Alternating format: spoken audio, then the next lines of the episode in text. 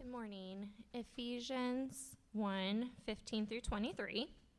For this reason, because I have heard of your faith in the Lord Jesus and your love toward all the saints, I do not cease to give thanks for you, remembering you in my prayers, that the God of our Lord Jesus Christ, the Father of glory, may give you the spirit of wisdom and of revelation in the knowledge of him, having the eyes of your hearts enlightened, that you may know what is the hope to which he has called you, what are the riches of his glorious inheritance in the saints, and what is the immeasurable greatness of his power toward us who believe, according to the working of his great might that he worked in Christ when he raised him from the dead and seated him at his right hand in the heavenly places.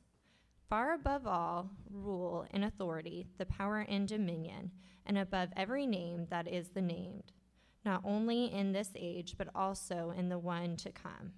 And he put all things under his feet and gave him as head over all things to the church, which is the body, the fullness of him who fills all in all. Dear Heavenly Father, God, um, thank you so much for um, this holiday weekend, God. Um, and Lord, I thank you for everyone that is here today, God. Um, and Lord, I pray that um, you use Kevin to um, bring the word to us, God, and let our, our hearts be open to what you have for us to learn today, God. I pray all these things in Jesus' name. Amen. Well, amen. Good morning. Uh, glad to see many of you here this morning. Um, congratulations to the Gators last night. Yeah. So, um, but by the way, just so you guys know, um, I can tell some of you guys are excited. I can tell a lot of you guys are really tired. Um, if you've got a friend who's not here this morning because they overslept, send them a text. Say God still loves you. And Kevin's sermon will be podcasted if you want to listen to it. You can feel free to let them know that as well. Uh, but from what I could tell from the box score, I didn't get a chance to actually watch the game. Uh, my wife and I were hanging out after pretty much watching sports from 7:30 a.m. till about 7 p.m. last night. So she was like, "We're done." Not not not anymore. And so, um, in, in, in, my university, um, we lost to NC State yesterday. So. Uh, that's okay. We weren't supposed to win. It's okay. And then the other school I went to, WVU, thrashed the Volunteers. Um, so you're welcome, Gators, right? Um, but for those of you guys that weren't here last week, uh, first of all, my name's Kevin. I'm one of the pastors here. Appreciate you guys being here. But uh, we're, we're glad you're here. Uh, welcome back for those of you that were here last week. We're glad to see you. Um, I, I, know that anytime you, you, you tend to tackle topics like uh, predestination or election and free will, uh, there's always kind of this, this, this you know, inkling in the back of my mind is like, was anybody going to come back? We talked about things that were like really, really difficult to, to, to think through and process through. So we're glad you guys in here, uh, are here this morning. But in, in all seriousness, um, I hope for those of you guys that were here last week uh, that you found God's word encouraging. And you took a few things away, right? And, and, and uh, what I would hope that you took away is this uh, God chose you if you are a follower of Christ. And in that choosing, his declaration over you is that he loves you. That he chose you and loved you before the foundations of the world. And so, as a follower of Jesus, this is the root of our identity. That, that the Father has chosen to adopt us and He loves us. And because of that, that love motivates us to live unto Him. That, that, that oftentimes we can kind of get lost in this, this daze and confusion of what it means to be a Christian, especially if we've grown up in the church over any particular uh, season or for any length of time. And so, what can happen to us is we start turning our identity and the way that we follow God into a list of do's and don'ts. And what we saw last week is Paul starts off his letter to the church at Ephesus just by saying this Hey, God loves you. And he chose you before the foundations of the earth. And there's nothing that you can do to change that love because he chose to do it, not because of any merit in you, but because he chooses to love you for his sake and his glory.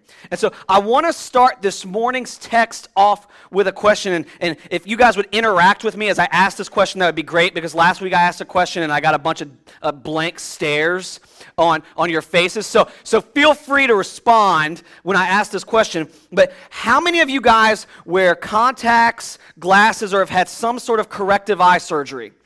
Okay, about, about a third to a half of you. Okay, now, of you guys that have had, you know, glasses or some sort of corrective work done with your eyes, how many of you guys would be blind without that corrective work?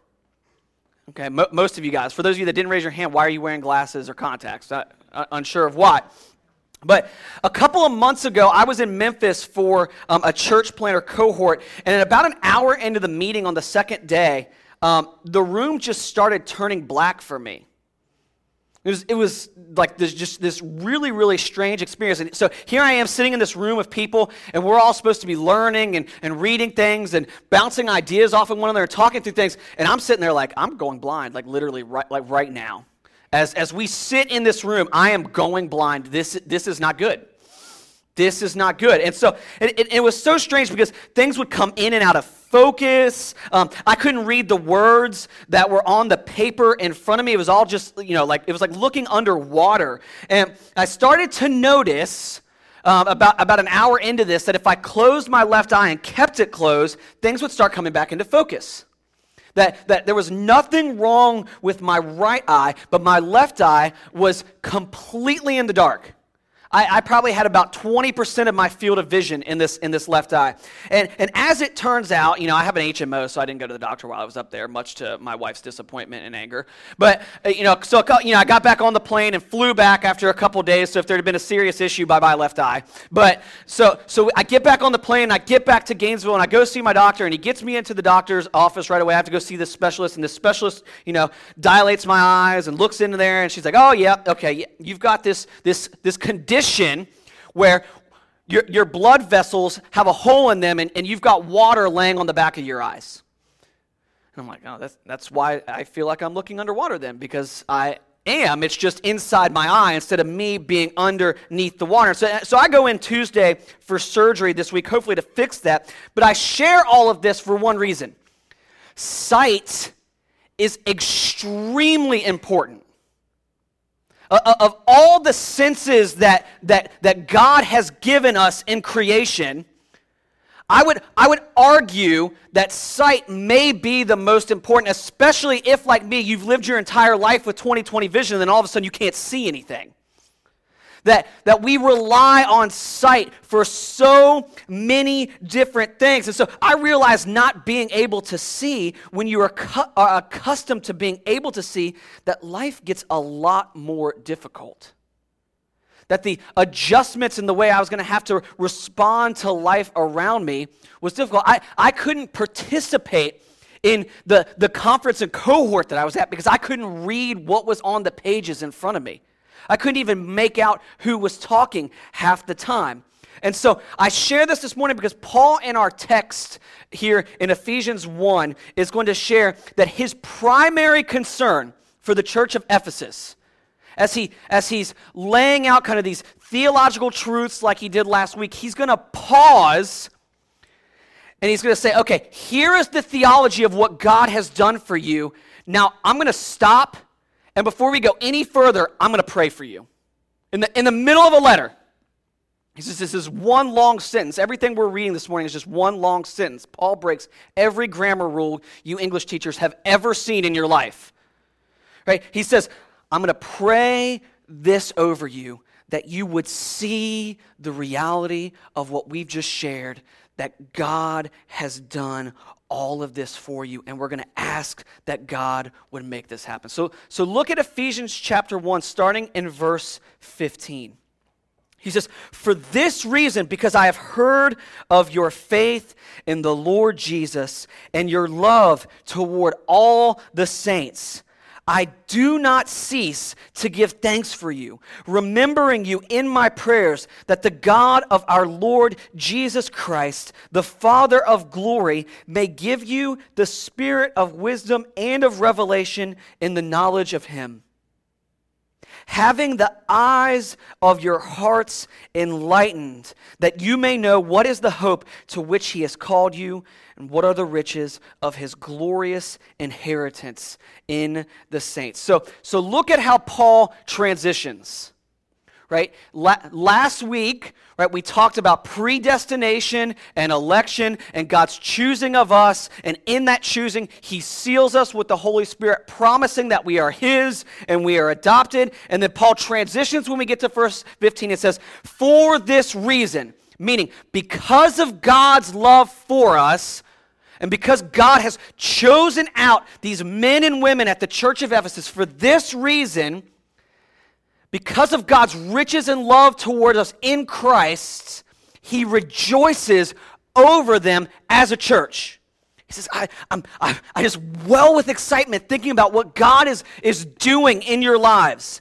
And then what does he immediately do? He doesn't instruct them in more theological uh, jargon or information. He doesn't instruct them to start an inductive Bible study centered around systematic theology. No, look at what he does. He prays for them. And, he's, and he prays some very specific things over them. Right? Look, look, at, look at what he prays for. He says, I, I pray that, that God would, one, give you a spirit of wisdom Two, that, that he would give you revelation in the knowledge of him.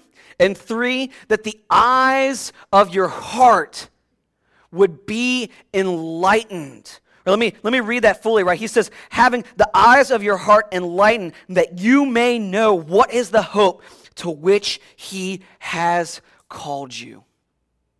Does anybody, does anybody find this interesting? He says that I pray you would grow in your knowledge of God and his love for you, but he doesn't give them further instruction in that knowledge.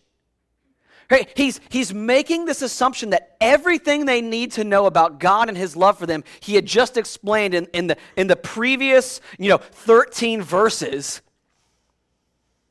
And so he realizes something as he's, he's writing to the church at Ephesus that I think we really struggle with as Christians in the West. So if you're a Christian this morning, I would imagine that on some level you've struggled or wrestled with this. And that's the, that's the reality that it is possible to know a lot of facts about God and Jesus, but never actually know Him. That it's possible to know all these different stories and all the theology in the world, but to never really truly know who God is. If, if you've ever done any sort of like studying of the Greek in, in the New Testament, you'll, you'll find that there's two words for knowledge in the Greek. Okay? The first one is this Greek word oida. And, and it basically just means you know, facts like finding out facts or knowledge. So yeah, there, I, I know for a fact that the Gators won last night because it was on my phone this morning when I checked the box score. But the word that Paul uses for knowledge here in Ephesians chapter 1 is this, this, this second word that's used a little bit more frequently by Paul, especially in regards to talking about knowledge of God and knowing Him. And it's the Greek word gnosko and it means to gain knowledge of something through feeling or experience. Meaning that the type of knowledge that Paul says we must all come to as, as we grow in a, in a relationship with God is knowing Him beyond a list of facts and theological, theological treatises, and instead, right, knowing Him on a personal level knowing who he is, what he's done, and how we respond to that. Uh, in, in, the, in the NAS uh, Greek lexicon, when, when defining that word gnosko, they, they took me back when I was studying this past week and said that, the, that if you look in the Hebrew, that, that this word gnosko is akin to the Hebrew idiom for sexual intercourse between a man and a woman.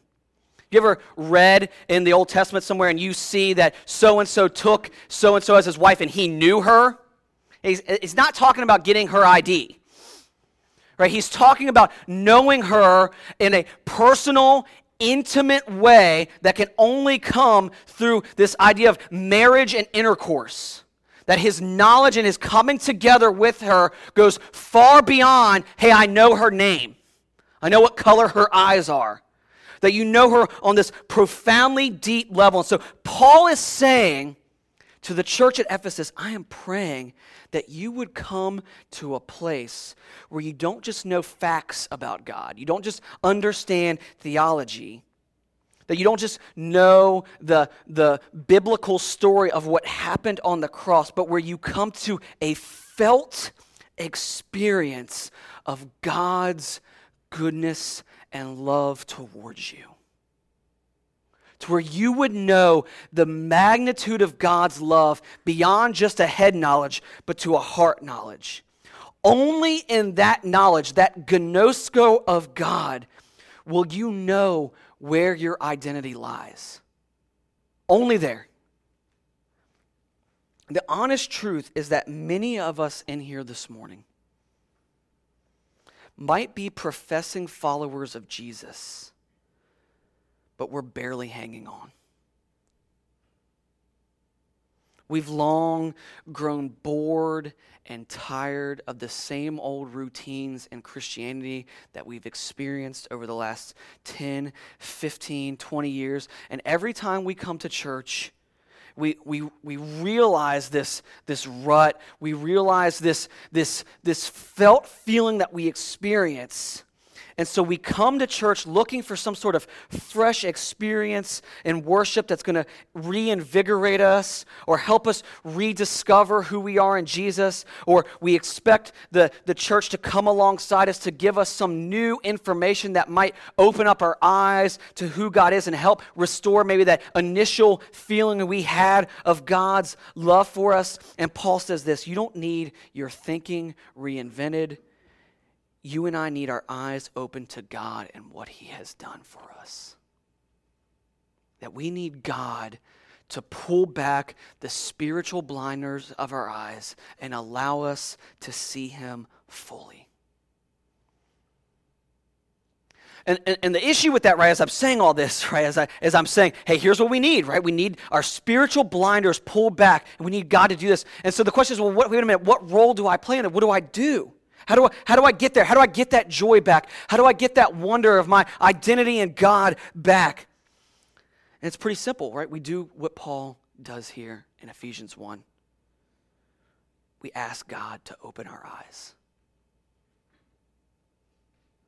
We ask God to reveal to us, right, a spirit of wisdom we ask God to reveal to us a revelation in knowing Him and knowing Him more fully. And then we ask God that He would open the eyes of our heart and enlighten us. And so the question is, okay, what, what do we ask God for? Are there specific things that we ask God to do when we ask Him to open our eyes? And so the rest of our time this morning is we're going to be looking at four specific things that Paul says that we can pray for and pray over for others and asking God to open our eyes. It's, it's as if we're asking God to awaken things and allow us to see things fully. And so let's look at verses 18 through 23. It says, having the eyes of your hearts enlightened, that you may know what is the hope to which he has called you what are the riches of his glorious inheritance in the saints? And what is the immeasurable greatness of his power toward us who believe? According to the working of his great might that he worked in Christ when he raised him from the dead and seated him at his right hand in the heavenly places far above all rule and authority and power and dominion, and above every name that is named, not only in this age, but also in the one to come. And he put all things under his feet and gave him as head over all things to the church, which is his body, the fullness of him who fills all in all. So, so Paul lists there as he's, as he's praying for their eyes to be of their heart to be enlightened. he kind of prays four things to be brought into reality for them. He says, Hey, look, the, here are four things that, that I know will kind of awaken you to the knowledge of God, to where you might experience His joy and know Him fully. And so that ver- the first one comes in verse 18. He says that having the eyes of your hearts enlightened, that you may know what is the hope to which he has called you. And so that first one, the first thing he prays over the church at Ephesus, he says, the first thing that, that we should be asking God to kind of reveal to us and uh, alive in us too is to the hope to which he has called us. Right? Paul says that I am praying that your eyes would be opened to a godly hope a hope that can only come from knowing Him. Now, here's, here's the deal we, we love as human beings to talk about hope. Right? And I, and I know this to be true and I know it works because back in 2008, I'm fairly confident that Barack Obama won off that tagline. People were just so excited about that. I don't, I am not making a, a, a, political statement here, but people were super excited because guess what Barack Obama brought? When he spoke to the country, when he would stand before them, he would say, Hey, look, we, we have hope. There is hope that things are going to change, and I'm going to be the one to lead us in that change. That, as we said, and uh, America just jumped behind that. I mean, there was artwork everywhere talking about hope and all these different things. Like, as, as a people, right, we rally around this idea of hope. Right? How many, how many of you guys hoped that the Gators would drop 50 points last night? Right? Like, like five or six of you. The rest of you guys, you don't care, you just wanted to win. You're, you're that depressed over the previous five years. You're like, just a win. I'll, God, I'll do anything just to win. Right? And there's a few of you in here that are like, no, no, I, I don't want just a win. I want a thrashing. I want the points to rain down like manna from the skies. And may it never end. Right? And so, so a few of you guys, now, for those of you guys that raised your hand and were hoping that the Gators would drop 50 points last night, in that hope, how many of you guys believe that would actually happen? Like, there's one of you. One person in this room raised their hands that they, that they hoped it would happen and they actually believed that it was going to happen. Right? When, when Paul is talking about hope here, when he's saying, hey, hey I, I, I, I am praying that your eyes will be opened to the hope of, of him which has, who has called you.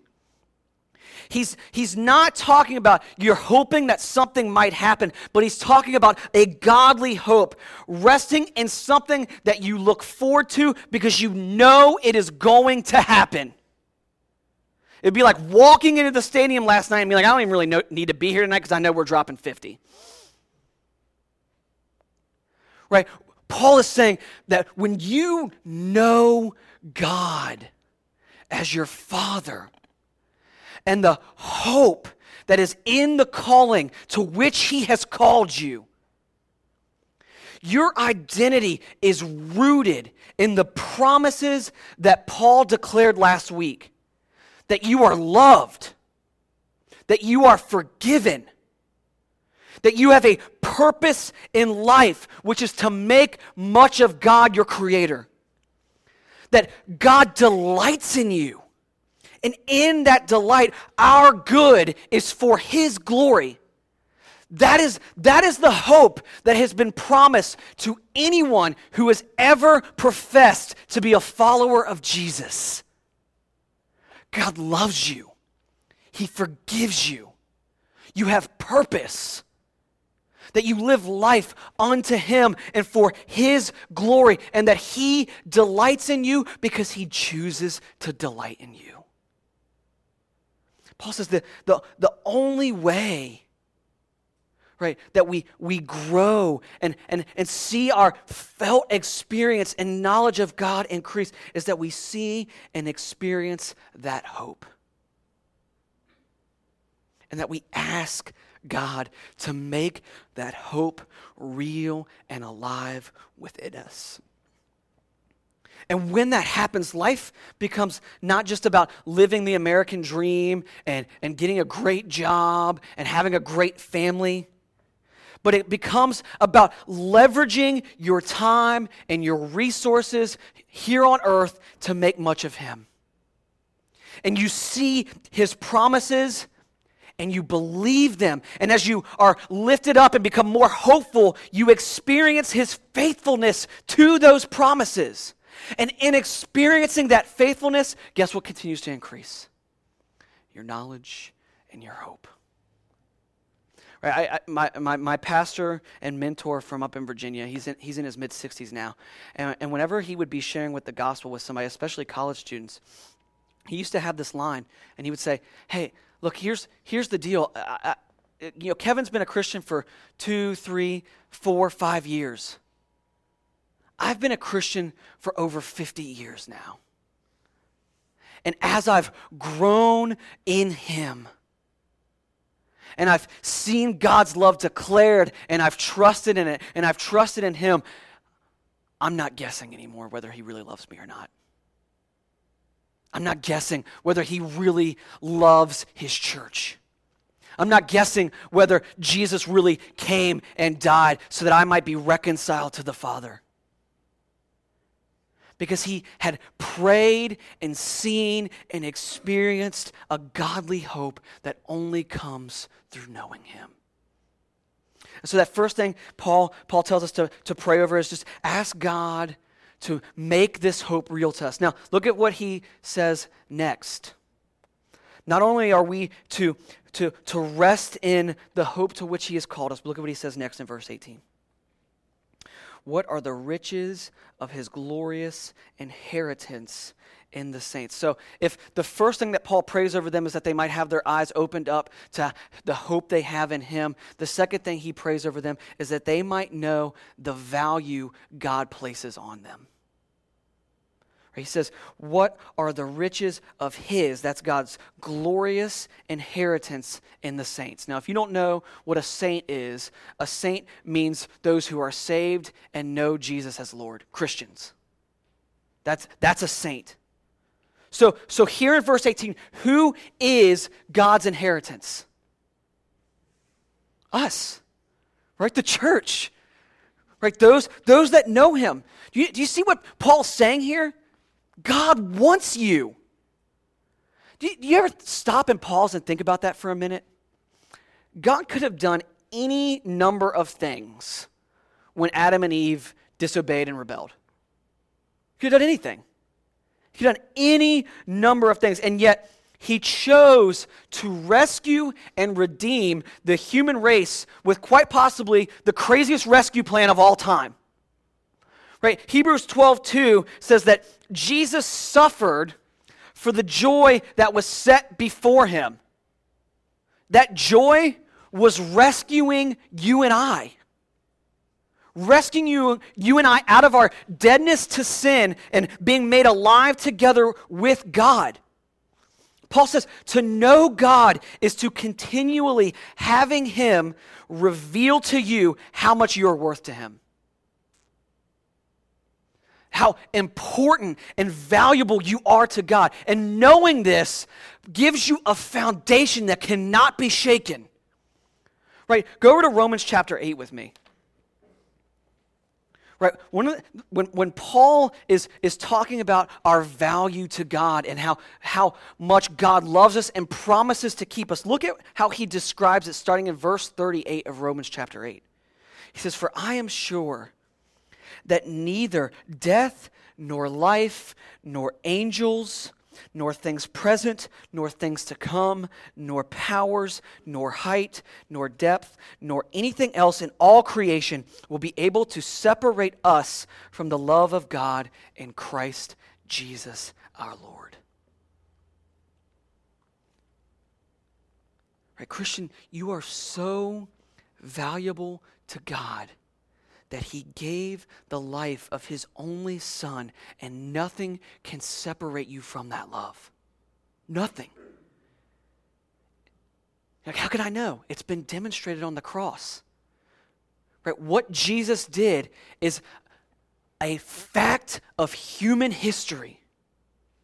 And in that act, Right? God was demonstrating his love towards you and how much he values you. Right? I was I was thinking through this. I was like, like, what is the difference between me being told that you're loved and actually experiencing that love? And, and being a father, I get to experience some of this, right, in a way that some of you guys won't get to experience until your parents one day. Right? But I tell Gideon and I tell Josiah all the time, like, you know, daddy loves you. Right? And, and, and they can, they can, you know, I can say that until I'm blue in the face and, and, and they hear it, but they may not know it.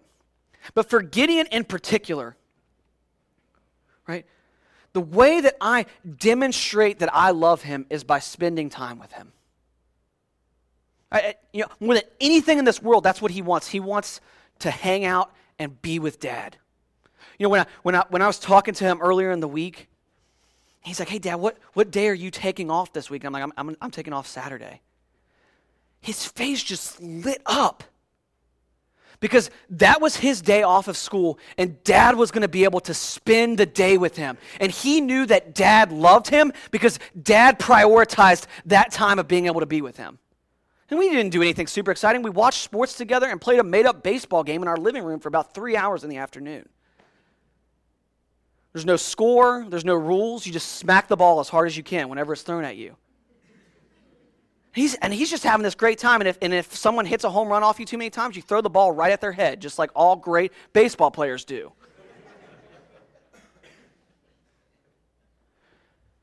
right? Gideon knows that I love him in the way that I demonstrate that love by valuing Him and spending time with Him. And God has demonstrated the value He places on you because He sent His only Son to die on the cross in your place for your sins and to rise again. And guys, I, I pray that God would allow us to experience and see the cross, not just in a knowledge of something that happened as a historical fact, but to feel it, knowing that God just didn't do that to make some sort of philosophy line up, but because He values you and He loves you. This, this, this isn't about getting the gospel facts right. This is about knowing the depth of God's love and value for you. And so Paul says, look, look church, I'm, I'm praying this over you because I love you and I want God to just open up your eyes to the, the magnitude of who God is, right? The, the hope that you have in Him, the value that He places on you. And then look at what He says next that He desires for them to know, starting in verse 19 and what is the immeasurable greatness of his power towards us who believe, according to the working of his great might that he worked in Christ when he raised him from the dead and seated him at his right hand in the heavenly places. Far above all rule and authority and power and dominion, and above every name that is named, not only in this age, but also in the one to come. So the, third thing he, he prays over them, right? That they, he, he says I, I, that you would know the hope that you have in God that's unshakable, that you would know of the value God places on you, and that you would know the immeasurable greatness of his power towards those of you that believe. He wants us to know how powerful and see how powerful God is. Now, you don't need to raise your hand to, for this question, but I want you to think about this for a second. How many of you have ever wrestled with th- these questions before? How, how could God love me? And, and, and asking that question, how could God love me? If God does love me, how could He possibly rescue me? How could He possibly rescue me out of the mire and the muck that my life is sometimes? Like, here, like when I think about who I am in light of God's holiness. And I and I do some self-examination and I say, okay, Kevin, look, look over your life and examine it before God and who He is. I'm pretty messed up. Like, some of you guys have known me long enough to see me at my worst. and that's what I show you on the outside. Right? My heart sometimes is 10 times darker than that. And so I sit there, I think like, like, how in the world could God undo what I've done? How, how in the world could God rescue and transform me from who I know myself to be? And Paul says it's easy, right? His, it's simple, really. If you, if you wrestle and struggle with that question, it's because you are not fully seeing the power of who God is. Look, look, at, look at what he prays for them to see. Right? I'm going to I'm going to read it slowly. And what is the immeasurable greatness of his power toward us who believe, according to the working of his great might, that he worked in Christ when what? When he raised him from the dead and seated him at his right hand we know the power of God when we know the power of the resurrection. I, I, I, think about Paul sharing specifically, right, the resurrection there. Because he, he clearly wants the church at Ephesus, who, who may be wrestling with the very same things I wrestle with, right? This, this, this inadequacy, this inability to change and transform when he, when he tells them to gaze upon God and the power of God, he could have used so many things there, right? So many different examples, right? He could have used creation. I mean, think about that, right? Just like he, God spoke the universe into existence. Right? Life exists because God spoke it into, into being. He just said, like, hey, when, when you think about needing to know the power of God, right, think about the sun being spoken into existence the, the power source for our, for our solar system. Think, think about God speaking the atmosphere into existence, which I'm really thankful for. Right, think about all these things that he could have done. He could, he could have said, hey, hey, look at the power that God displayed in the flood. Look at the power God displayed in the raining of fire on Sodom and Gomorrah. He could have listed all these different examples of God's power, and yet what does he point out? the resurrection. And I think Paul's really, really intentional about doing that here. Because as you and I wrestle internally with is, is, is God enough? Is God enough to help me overcome my addiction? Is God over, good enough and powerful enough to help me overcome this struggle or season that I'm walking through? Is God good enough and powerful enough to walk me through and be better than my suffering or my broken relationships or this deep hurt that I've experienced from my childhood that I just can't seem to shake as I head into adulthood? Is, is God powerful enough? And Paul shares the resurrection because if there was a time in Scripture where God didn't seem to be in power and in control, where was it? The cross. Right? All of Israel stared and looked upon Jesus as the Messiah, the one who was going to come and rescue them. And here his disciples threw all this time and energy behind Jesus, and all of a sudden, this guy who was going to rescue them is dead. and they're like, wait, wait, wait a minute, right? We, we read the Old Testament prophecies. We read what God promised to do for us. What, what, what is going on here? And then three days later, Jesus rose from the dead so that God might display his power over everything. If God can bring the dead to life,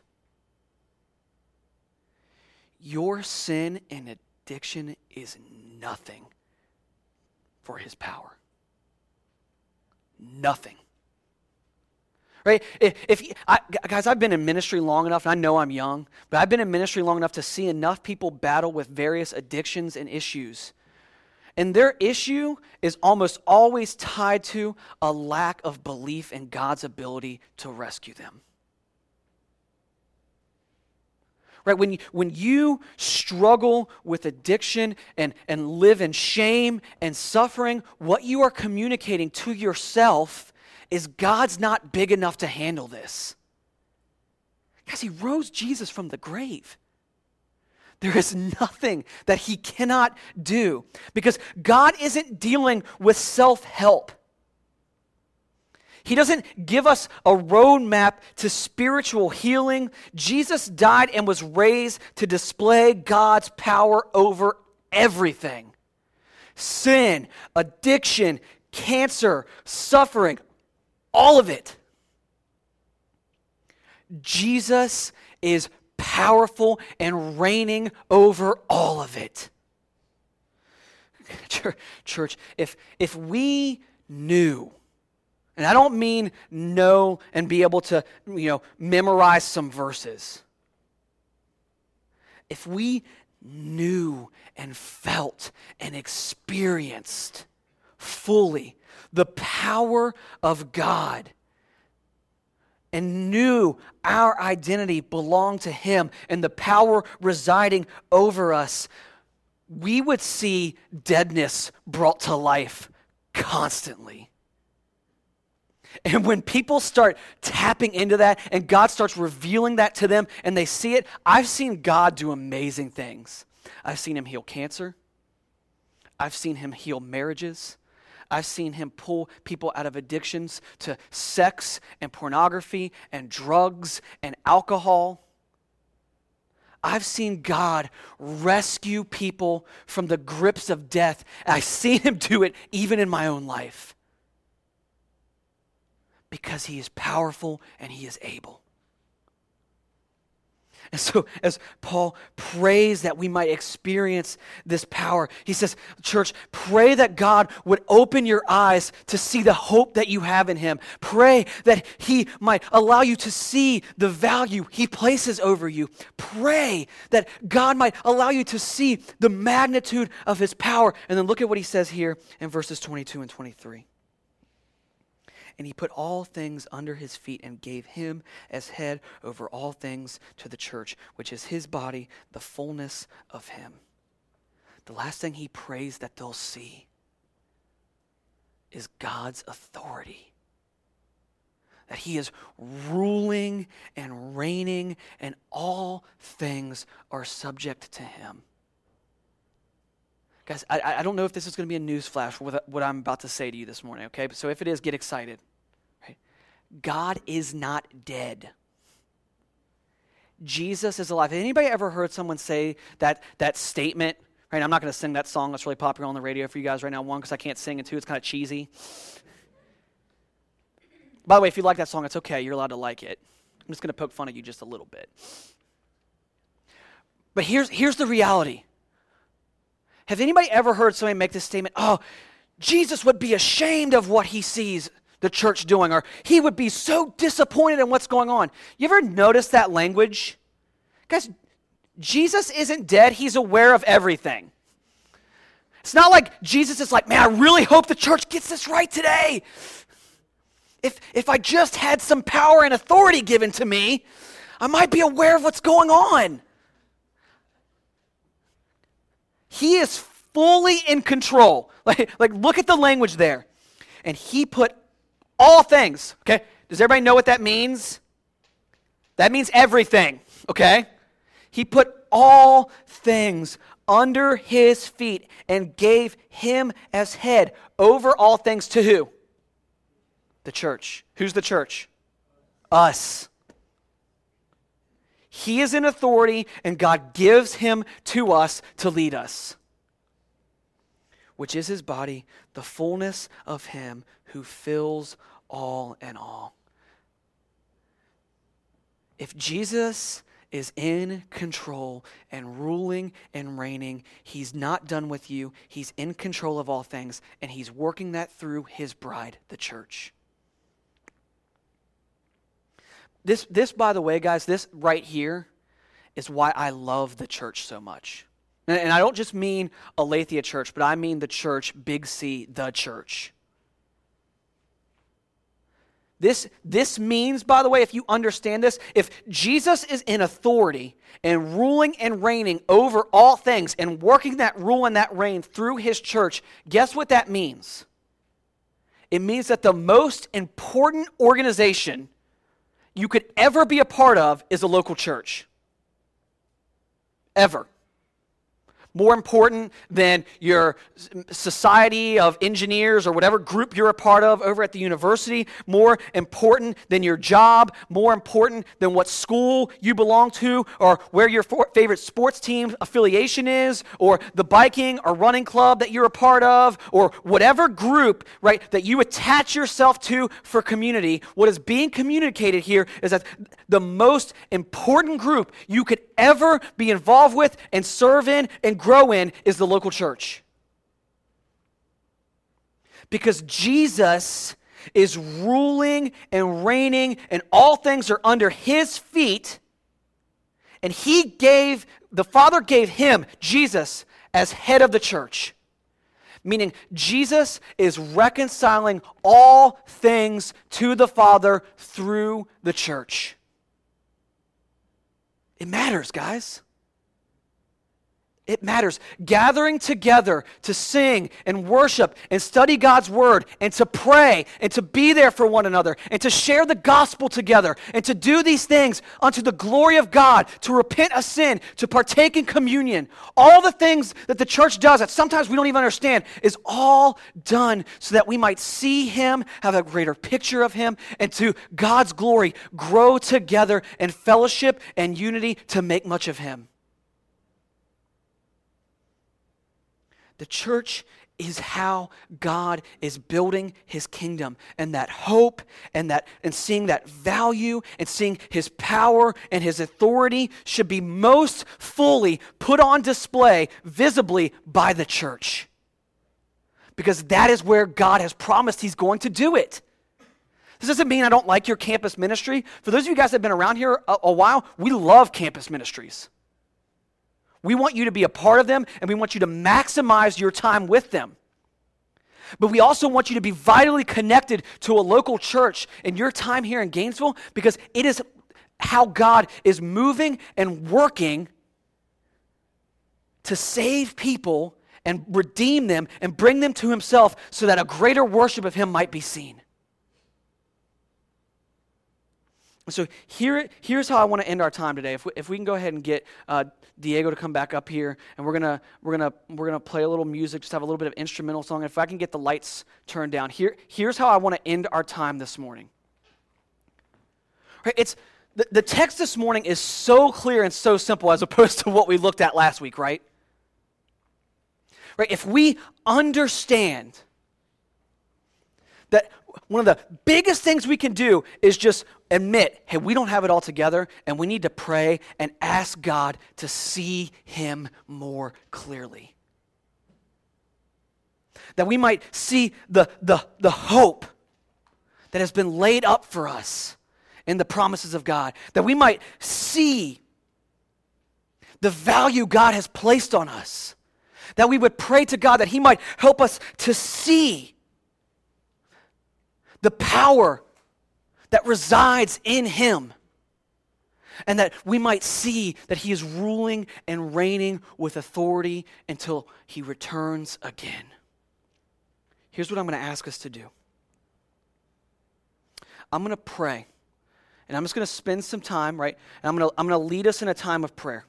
If you're, if you're, if you're not a Christian here this morning, uh, my prayer for you is that this morning God will have revealed to you what he has done for you in Jesus Christ. That he sent his only son to die on the cross in your place for your rebellion towards God, so that you might be forgiven and redeemed and loved and adopted. And then, as, as I lead us in this time of prayer, if you're a Christian here this morning and a part of this church, I'm going to lead us to pray over each one of these individual areas. And I'm going to pray aloud that God might do something. And then I'm going to sit here quietly and pray some specific things over my heart. And I would invite you to do the same. That in that particular area or arena that, that, that, God might awaken you to see the hope that He has laid out for you, to, to see the value that he, he places on you, to see the power of what He has done, and then to, to trust in His authority as He rules and reigns. And after, after we're finished praying, right? If you're a Christian, I invite you to come up and take communion. We celebrate communion every week here as a church. And when we do that, what we're doing is we're coming up here, right, saying, God, thank you that you sent your only Son to pour out his flesh and blood for us so that I might be forgiven of my sins. And this isn't an act of penance or contrition, but it's an act of worship that as you take communion, you're worshiping God, believing that what Jesus did was sufficient to forgive you for all your sins, past, present, and future, and make you alive to God. And then as we finish up taking communion, might you return to your seat and sing and make much of him and leave here today praying each and every day that God might illuminate this for you. Here's the reality, guys. I've given you some knowledge this morning, right? We've opened up God's word and we've talked about it. But only God can move it from here to here. But I've been walking with Him long enough to know that if you ask Him, He is faithful. And that if we ask Him to move and allow us to see these things come to life and fruition in our lives, He will be faithful to do so. And you will come to a greater knowledge of Him. Let's pray. Heavenly Father, thank you for this time this morning. I thank you for the, the men and women who are here this morning to worship and know you. And God, I, I pray that you would help us to see you. And so, Father, first and foremost,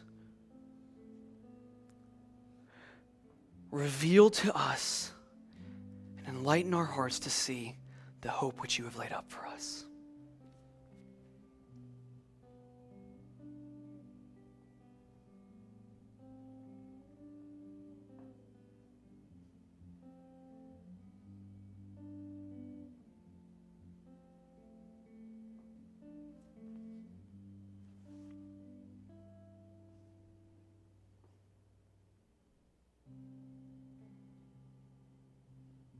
God, and in seeing that hope, might our affections for you grow and our knowledge of you increase. And in seeing that hope, Father, would you meet us and help us to see the value you've placed on us, the value in how much you love us, that you did not even hold on to your son, but you gave him freely to rescue us.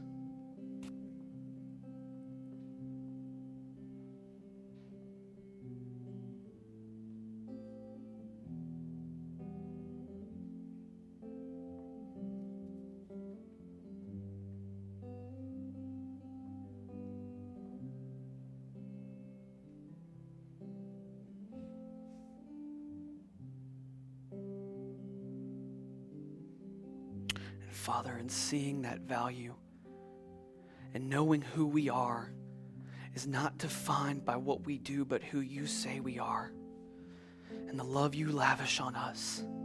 God, in seeing that value and living that out. Father, help us to believe and know that we can be transformed because of your power. Help us to see that power.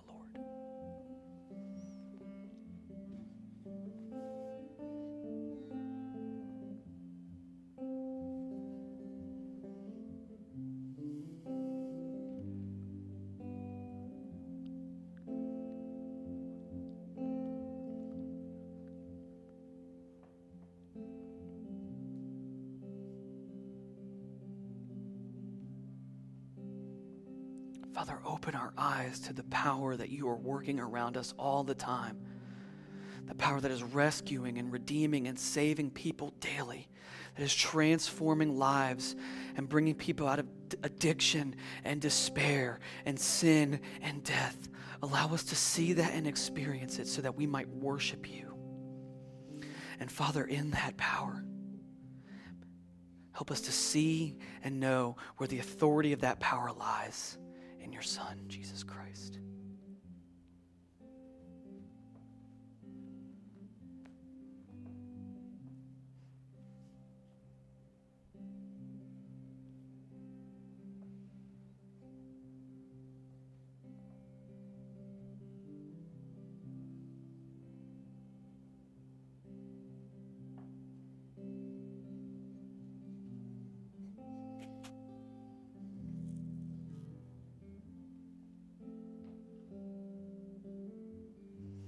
And Father, as you reveal to us the hope that you've laid up for us,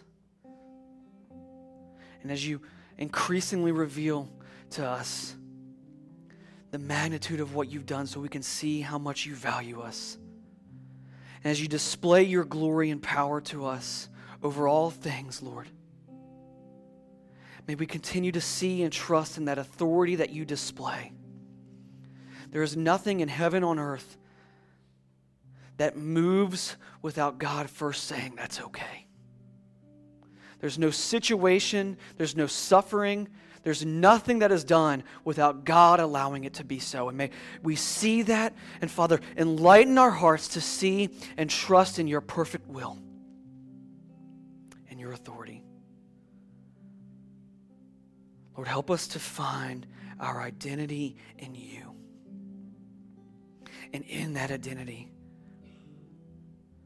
for the rest of our days, Lord, until we see you face to face, might you be revealing these things to us every day, every minute, so we might behold your glory and trust in you.